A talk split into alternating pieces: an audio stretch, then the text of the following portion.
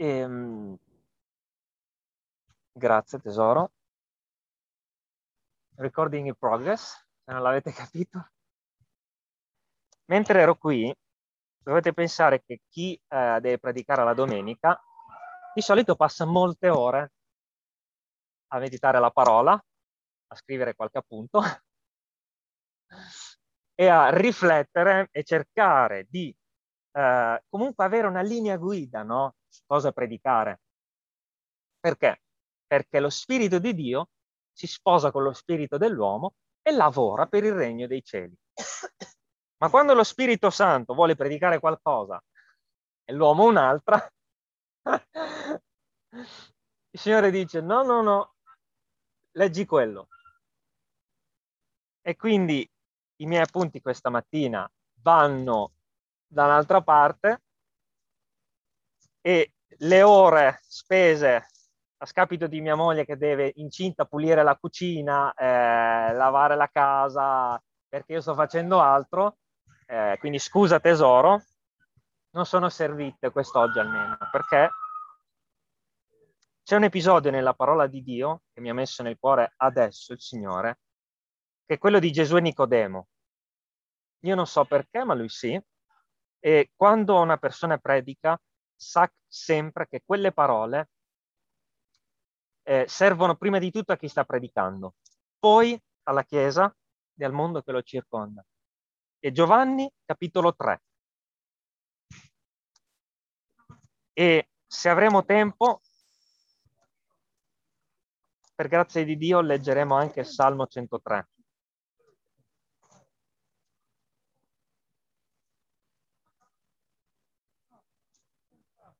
C'è una parola che tutte le chiese del mondo conoscono ed è proprio Giovanni 3, capitolo 16. È forse la parola più pubblicizzata dalle chiese, nel se- pubblicizzata nel senso più proclamata, scusate perché chi, pu- chi viene pubblicizzato è il Signore Gesù, no? E dice, poiché il Dio ha tanto amato il mondo che ha dato il suo unigenito figliuolo. Non ce n'è un altro, ce n'è uno. Uno affinché chiunque crede in lui non perisca, ma abbia vita eterna come dicevo prima, io sto per diventare papà e sono già geloso di mia figlia. sono già geloso di cosa farà nella sua vita, di cosa sceglierà, di chi sceglierà nella sua vita, se amerà di più me o mia moglie, in senso buono, non geloso nel senso che ne soffro di questo.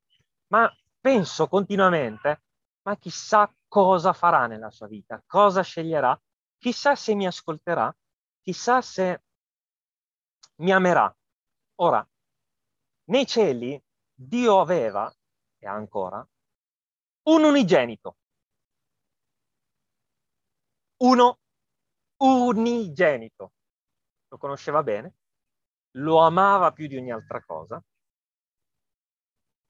lo aveva messo in una posizione più alta di ogni altra posizione e sapete cosa ha fatto di quell'unico figlio? Maurizio, tu hai un meraviglioso figlio.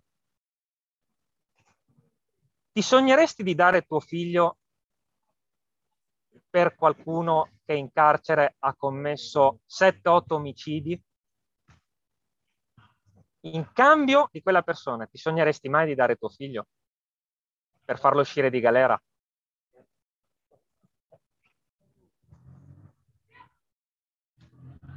Un unico figlio, santo, perfetto, eccellente, meraviglioso, splendido. Un unigenito dato per... Allora, prendete tutti i peccati di questo mondo, dal più banale, che banale non è, al più non so nemmeno che parola usare per i peccati che si commettono in questo mondo. Prendeteli tutti fate un bel pentolone di tutti i peccati che l'uomo commette su questa terra. Un giorno Dio nei cieli, avendo Adamo peccato in Eden, ha detto è il momento di andare. Chi manderò?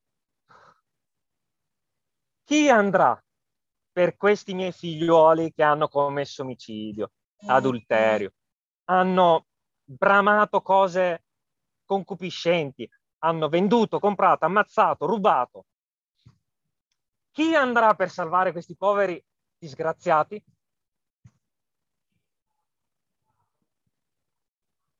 Il Salmo 40, ve lo ricordate l'altra volta che l'abbiamo letto cosa dice?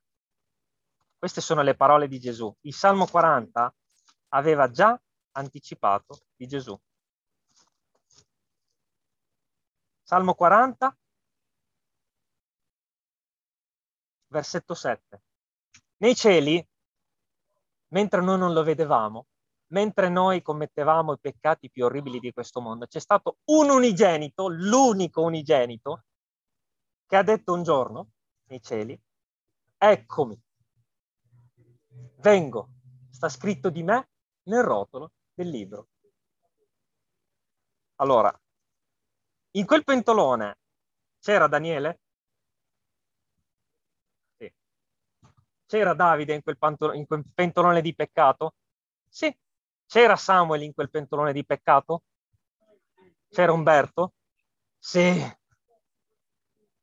Un unigenito, santo, puro, che non aveva commesso peccato, è stato fatto da Dio uomo, fratelli, uomo. Ci fa male quando cadiamo e le nostre ginocchia si sbucciano e iniziano a sanguinare? Sì. Ci fa male quando qualcuno ci percuote ci dà uno schiaffo? Sì. Ci fa male quando qualcuno ci fa sanguinare con una frusta?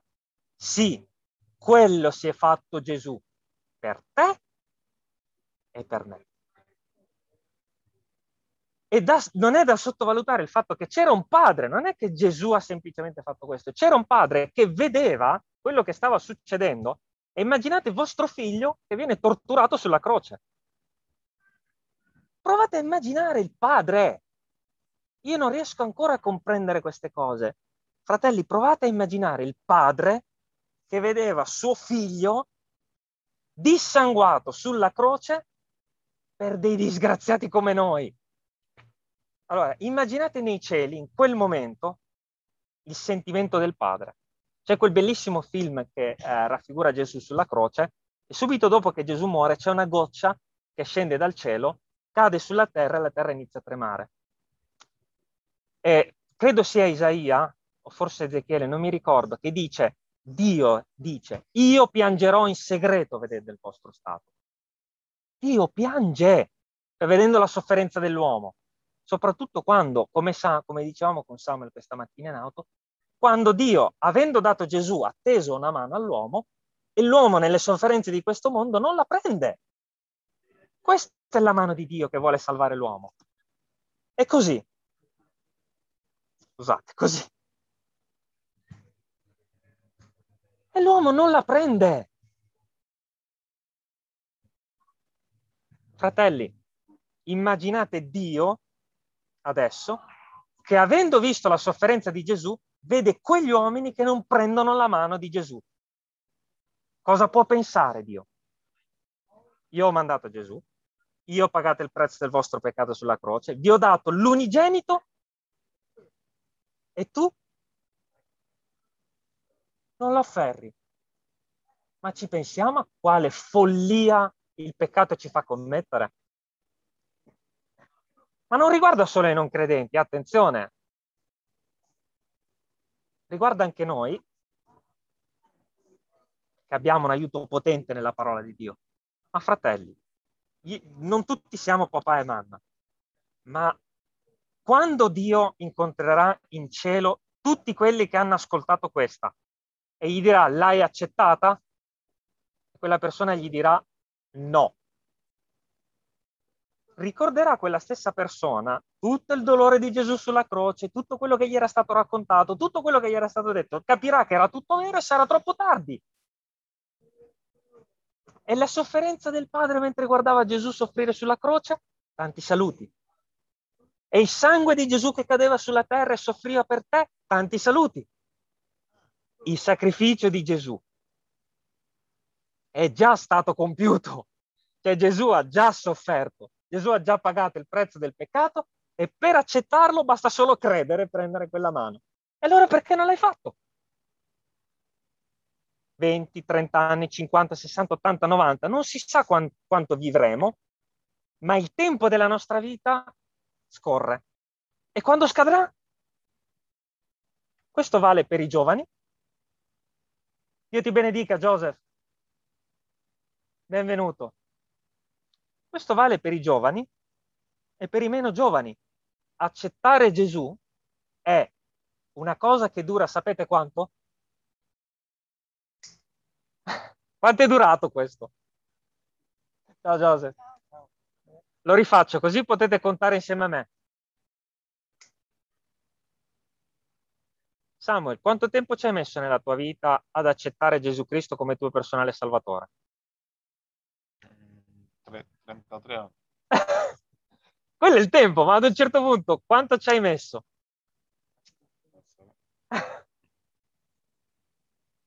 33 anni fino allo schiocco di dita. Tu eh, ti ha, qualcuno ti ha portato il Vangelo, come è successo di preciso? Hai, scol- hai letto la Bibbia o qualcuno te l'ha annunciata? Un po' e un po' forse. In chiesa. Nella sua testimonianza l'altra volta sappiamo che non è così facile lì dire che sei cristiano, quindi forse lo doveva anche tenere nascosto. Fratelli, giovani, non giovani, vecchi, non vecchi, finché siamo in vita, Giovanni 3,16 è attivo per chi lo vuole, poiché Dio ha tanto amato il mondo che ha dato il suo unigenito figliuolo. Attenzione, non lo darà, lo ha dato. Cioè nella croce il prezzo del peccato è già stato saldato. Affinché chiunque crede in lui non perisca, ma abbia vita eterna. E ricordiamoci di quello che il padre vedeva dall'alto mentre il figlio soffriva. E ricordiamoci anche del figlio che soffriva sulla croce dicendo non imputare loro questo peccato.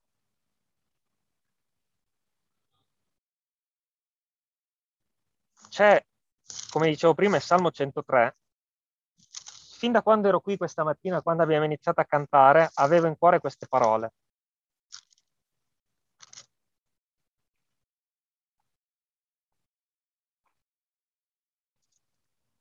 Salmo 103 dal versetto 11.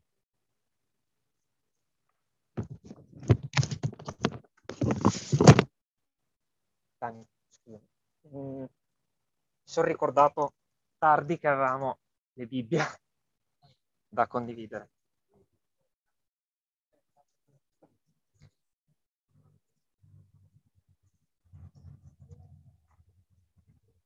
Salmo 103, versetto 11. E avete mai visto um, una diretta delle missioni spaziali?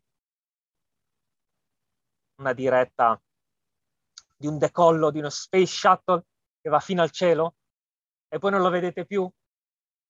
Non si vede più. Poiché quanto i cieli sono alti al di sopra della terra. Cioè, provate a vedere Sapete quanti satelliti ci sono che stanno girando in questo momento attorno alla Terra? Si vedono? Sapete quanto è grande uno Space Shuttle? lo vedete? Se fosse qui davanti lo vedreste. Non si vede quando decolla. Sapete perché? Perché i cieli sono molto alti. E i cieli, questi sono quelli che noi vediamo di questo colore causa dell'atmosfera, no? Ma i cieli dei cieli sono ancora più alti. E ancora l'uomo non si spiega, no? Perché come fa ad essere infinito l'universo? come i cieli sono alti al di sopra della terra, tanto è grande la sua benignità verso quelli che lo temono. Cioè, è una cosa che tu non riesci a capire. Tu puoi provare a capire la benignità di Dio verso di te, ma non la puoi capire. Forse ti ha fatto del bene nella tua vita, forse eh, hai visto la sua mano in qualche cosa, ma quella è solo una piccola parte che tu hai visto, tutto il resto non lo puoi vedere. Come noi da qui non possiamo vedere il cielo che l'Australia sta guardando in questo momento, è qualcosa che è al di fuori della tua comprensione la benignità di Dio.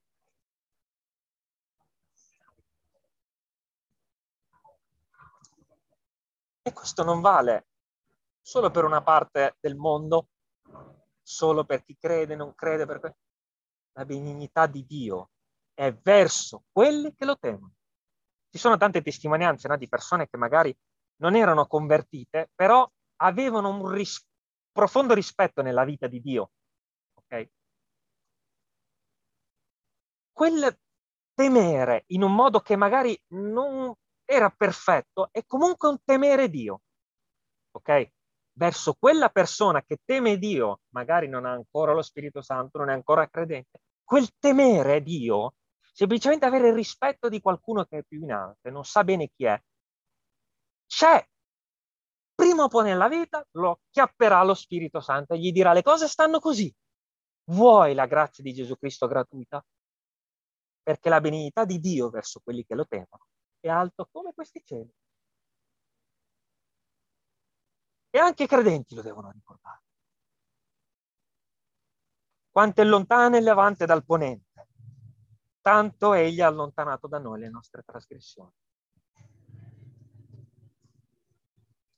i, adesso noi abbiamo gli aerei, motoscafi, ma quando i naviganti, i commercianti dovevano andare dalla Grecia all'altra parte del mare, andavano da Levante a Ponente, sapevano bene che era distante. Adesso siamo abituati ad arrivare da una parte all'altra del mondo in una frazione di secondo. Fratelli, il Levante è ancora lì e il Ponente è ancora lì. E come, come il Levante dal Ponente, Dio ha allontanato da te i tuoi peccati se tu hai creduto in Gesù. Non domani, non ieri, oggi. Perché a volte no, ci sono dei peccati nella nostra vita che noi pensiamo saranno perdonati tra qualche anno.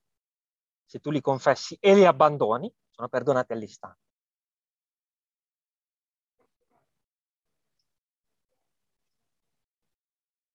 Come un padre pietoso verso i suoi figliuoli, così è pietoso l'Eterno verso quelli che lo temono.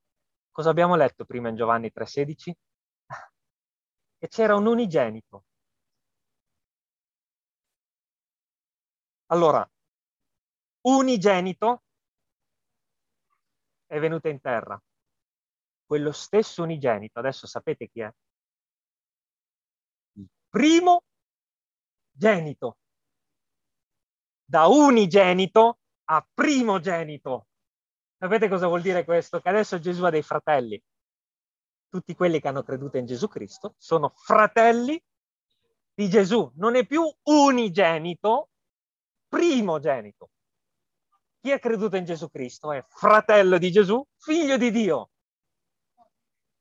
Gloria al Signore perché Dio non voleva solo un unigenito da solo nel cielo, voleva miriadi di miriadi di angeli che festeggiassero con i figli di Dio. E mentre il padre vedeva l'unigenito soffrire sulla croce, antevedeva tutti i primogeniti che avrebbero festeggiato nel cielo. Come un padre pietoso verso i suoi figliuoli, così è pietoso l'Eterno verso quelli che lo temono. Come ha trattato Dio Gesù? Sulla croce noi diremmo mm, non tanto bene, ma dopo che è risuscitato, come ha trattato Dio Gesù? Lo ha messo nel trono più alto di tutti i troni, nel trono più splendente di tutti i troni, nel trono più grande di tutti i troni. Quindi, se tu sei fratello di Gesù, come sarai trattato quando sarai in cielo?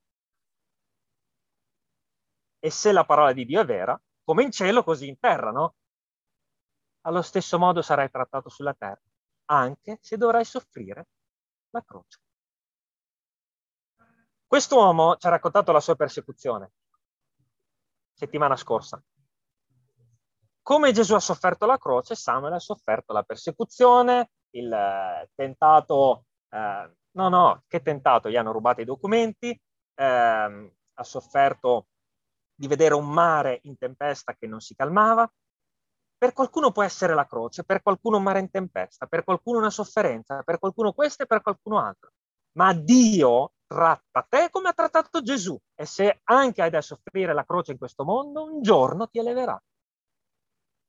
Perché il Salmo 103 dice che come un padre è pietoso verso i suoi figlioli, così è pietoso l'Eterno verso quelli che lo temono. E Gesù, mentre soffriva, non aveva dopo lo sguardo a quello che stava soffrendo, ma ce l'aveva a quello che avrebbe prodotto la sua sofferenza. Isaia 53.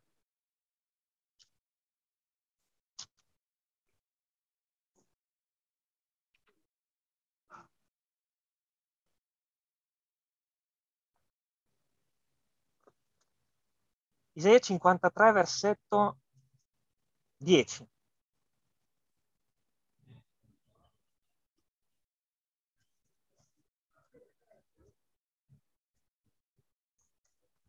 Ma piacque all'Eterno di fiaccarlo con i patimenti. Cioè, Dio ha scelto di fiaccare con le sofferenze il suo unigenito, a motivo nostro, dopo aver dato la sua vita in sacrificio per la colpa di Umberto, per la colpa di Michelle, egli vedrà una progenie. Dopo aver sofferto per Davide, per Gianni, per Giove, e dopo aver sofferto anche per chi non crede in Gesù Cristo, per chi non l'ha ancora accettato, egli vedrà una progenie prolungherà i suoi giorni e l'opera dell'Eterno prospererà nelle sue mani. Egli, Gesù, vedrà il frutto del tormento dell'anima sua e ne sarà saziato. Sapete cosa sta succedendo nei cieli in questo momento? Che Gesù vede questo parco vede le persone che ci sono sedute e dice, secondo questo che è scritto in Isaia, che lui è saziato da quello che sta vedendo. Gesù, dice questo versetto, egli vedrà il frutto del tormento dell'anima sua e ne sarà saziato. Cioè, Gesù ricorderà quello che ha sofferto sulla croce, vedrà cosa ha prodotto e ne gioirà. Gesù si sazia di vedere il mondo che si converte dalle tenebre a Cristo. È saziato. Quando il padre lo vedeva, lo vedeva morire sulla croce, secondo me c'è anche questo in quel Giovanni 3,16. Vedeva anche che Gesù ne avrebbe gioito un giorno, vedendo che il mondo si convertirebbe.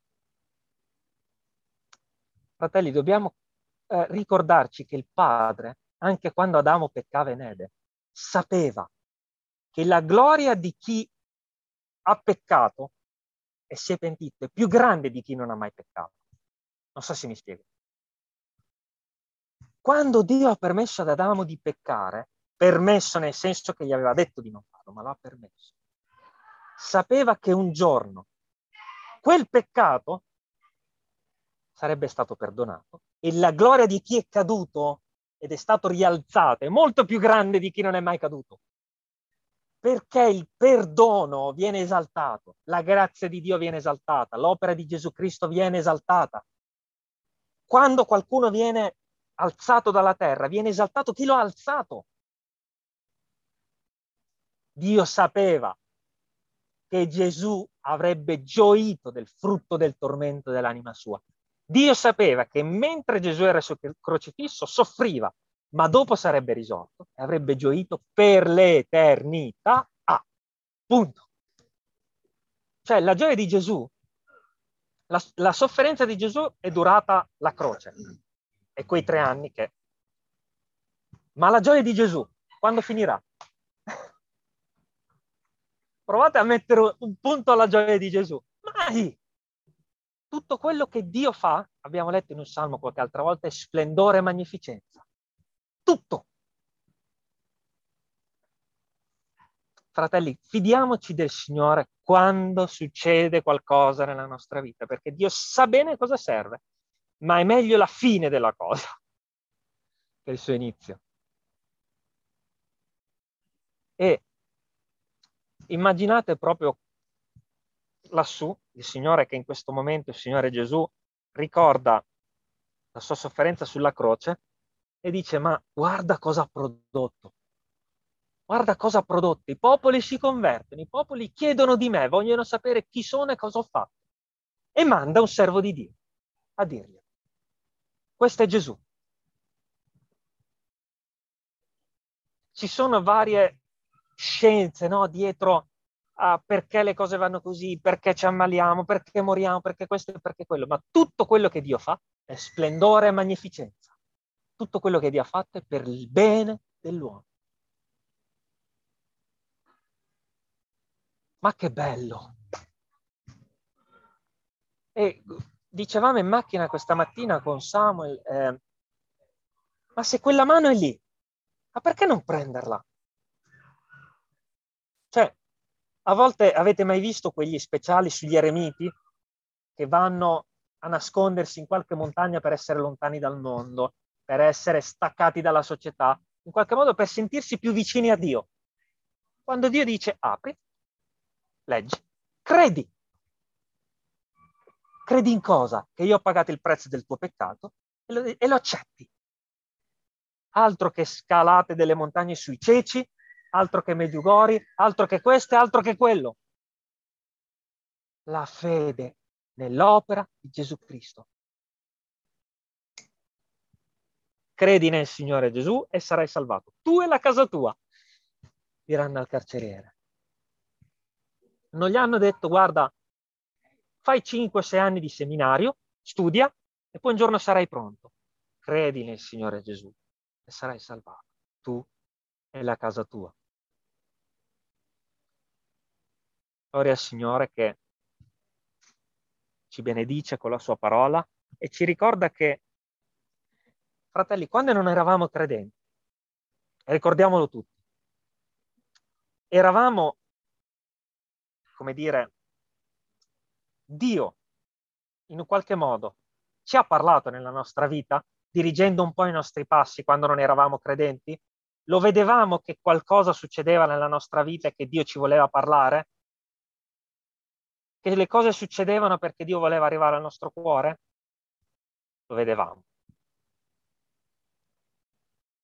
E adesso che siamo i fratelli dell'unigenito che è venuto sulla terra, come può essere cambiata la cosa, no?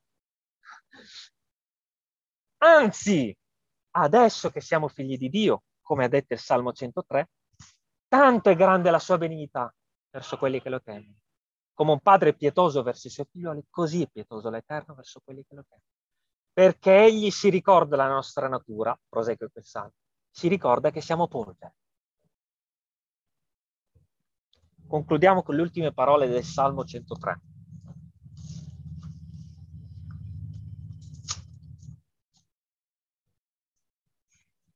Dal versetto 15 al 18.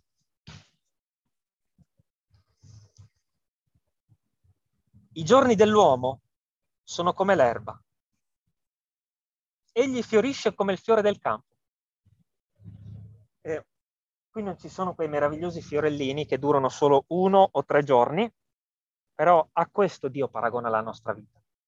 È un fiore che cresce, poi dura poco tempo e poi si spegne perché muore. Non c'è più. Quanto siamo piccoli. Se un vento gli passa sopra, non c'è più. e il luogo dove era non lo riconosce più, non lascia traccia vuol dire. l'uomo sulla terra? Diventa polvere. Che traccia vuoi lasciare sulla terra quando muori? Niente. Vuoi lasciare una lapide. Ma, ma, ma, la benignità di Dio, la benignità dell'Eterno, dura in eterno sopra quelli che lo temono e la sua giustizia sopra i figliuoli dei figliuoli, di quelli che osservano il suo patto e si ricordano dei suoi comandamenti per metterli in opera. Quindi c'è, c'è un padre che non vede l'ora di benedirti e fino alla millesima generazione di benedire i tuoi figli, benedire la tua casa, di benedire i tuoi passi. Ma va accettato. Va accettato. Perché chi non è credente non è fratello di Gesù. Lo è nel momento in cui crede.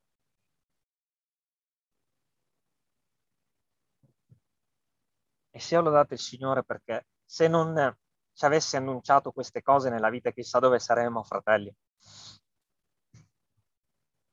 Chissà in quale peccato saremmo finiti se il Signore nella sua grazia non ci avesse portato un evangelista ad annunciarci il Vangelo. O magari in uh, Medio Oriente adesso molte anime si convertono guardando trasmissioni televisive evangeliche o di chi annuncia Gesù, no? Se qualcuno non ci annuncia il Vangelo, ma il Signore l'ha mandato. Signore, ti ringraziamo per questo tempo benedetto. Mentre guidavo questa mattina, Signore, ti chiedo perdono perché non ho ricordato che i cieli sono ben più alti sopra la terra. Non ho ricordato la tua benignità, Signore. Io non ho predicato a qualcun altro questa mattina, ho predicato per prima a me stesso. I cieli sono ben alti di sopra della terra. E quando dimentico quanto tu sei misericordioso, quanto sei buono con i tuoi figlioli, mi basta alzare gli occhi e guardare quanto è alto il cielo, per ricordare quanto sei buono.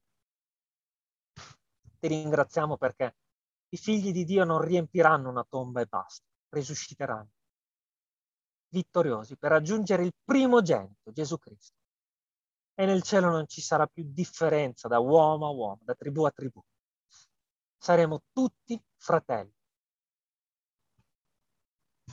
senza maldicenza, senza l'orgoglio che contamina questo mondo, senza più invidie, liberi dalle sofferenze, liberi dal pianto. È scritto in Apocalisse che tu asciugherai il pianto dai miei occhi, Signore ti benediciamo. Santo è il tuo nome, Signore. Ti vogliamo ringraziare, benedire, lodare, perché grande è il tuo nome. Grazie per questi cieli che testimoniano di te. Grazie per l'opera di Gesù Cristo sulla croce. Grazie, Signore Gesù, per essere morto per me e per noi e per chi lo crederà. Ti benediciamo nel nome di Gesù. Amen. Amen.